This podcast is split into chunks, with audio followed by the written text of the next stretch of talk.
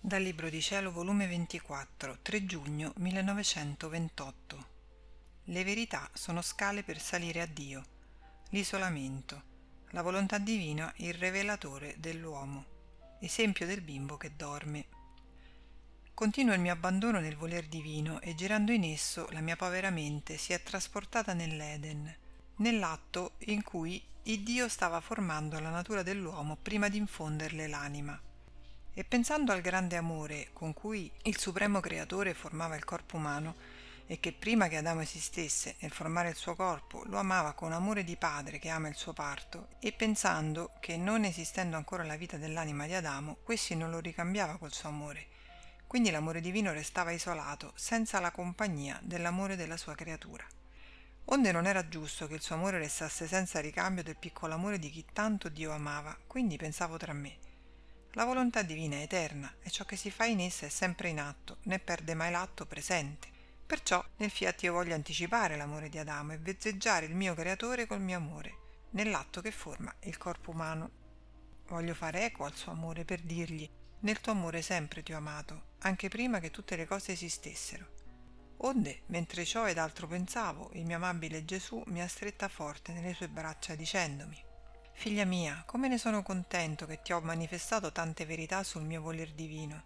Tutte le mie verità dette di sopra di esso sono scale. Tu, per salire negli atti del mio eterno volere, per trovare in atto il primo atto nostro che tiene virtù d'essere sempre presente, darci la gioia, la felicità del ricambio del tuo amore, e noi per scendere verso di te, per cercare la compagnia di colei, per cui operavamo ed amavamo tanto. Com'è dolce la compagnia di chi si ama, essa è piena di gioia indimenticabile e come è altrettanto amaro l'isolamento e non godere la presenza di chi tanto si sospira, si ama e per la quale si opera.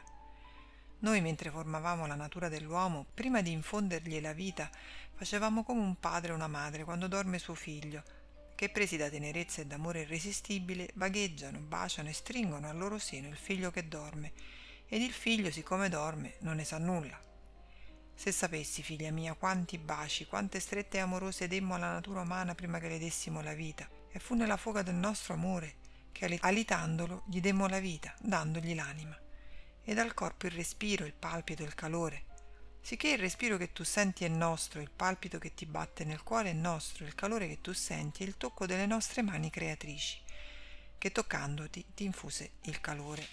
E come tu respiri, noi sentiamo il nostro respiro che respira in te, come palpita il tuo cuore, così sentiamo il nostro palpito di vita eterna che batte in te.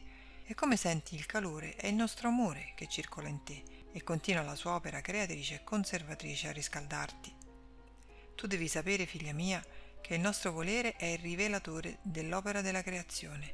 Esso solo può rivelare tutti i segreti d'amore nascosti nella creazione.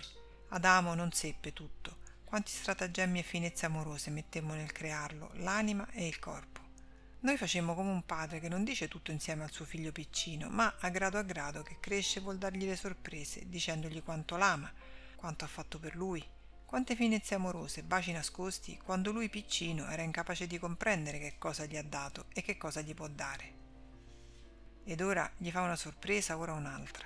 E ciò serve a mantenere la vita d'amore tra padre e figlio, ed in ogni sorpresa aumentare la loro gioia e felicità qual dolore non sarebbe di questo padre che mentre il figlio dorme lo ha coperto di baci e se lo è stretto al cuore ed era tale e tanta la sua tenerezza amorosa che è giunto a bagnarlo di tenero pianto il volto del bimbo dormiente. Ed il bimbo svegliandosi non sorride al padre non si getta al suo collo per baciarlo e se lo guarda e con freddezza qual dolore per questo povero padre tutte le sorprese preparate da manifestare al figlio se le chiude nel cuore col dolore di non poter dividere la sua felicità le sue gioie più pure fino a non potergli dire quanto l'ha amato ed ama. Così fu per noi figlia mia. La nostra più che paterna bontà preparava tante nuove sorprese al figlio nostro amato ed il nostro voler divino ne prendeva l'impegno di fargli il rivelatore. Come si sottrò da esso adamo perdette il rivelatore e perciò non si sa quanto l'amammo e tutto ciò che facemmo per lui nel crearlo. Perciò sentiamo l'irresistibile amore che il nostro fiat venga a regnare come in cielo così in terra, affinché dopo tanti anni di silenzio e di segreti dia sfogo alle sue vampe e ritorni a fare il rivelatore della creazione, perché poco si conosce di tutto ciò che facemmo nel creare l'uomo. quante sorprese tiene da dire, quante gioie e felicità da comunicare. Tu stessa non senti quante cose ti dice, tanto su ciò che riguarda il mio voler divino, come all'amore sorprendente di tutta la creazione ed in modo speciale la creazione dell'uomo? La mia volontà è il libro della creazione, perciò è necessario, per sapersi e poterlo leggere, il suo regnare in mezzo alle creature. La volontà umana tiene come addormentato il povero uomo. Lui dorme e il suo sonno gli impedisce di sentire e di vedere tutte le carezze e finezze d'amore che gli fa il suo Padre Celeste, le sue sorprese che gli vuol far conoscere. E il sonno gli impedisce di ricevere le gioie e le felicità che gli vuol dare il suo Creatore e di comprendere il suo stato sublime nella sua creazione. Povero uomo, assonnato per il vero bene e sordo per ascoltare dalla mia volontà, che è il suo rivelatore, la sua nobile storia, la sua origine, la sua altezza e bellezza meravigliosa. E se veglia, sente, è per il peccato, per le sue passioni o per cose che non hanno un principio eterno. Fa proprio come il bimbo che dorme, che se si sveglia, piange, prende picci e mette in croce il povero padre che è quasi dolente ad avere un figlio così irrequieto.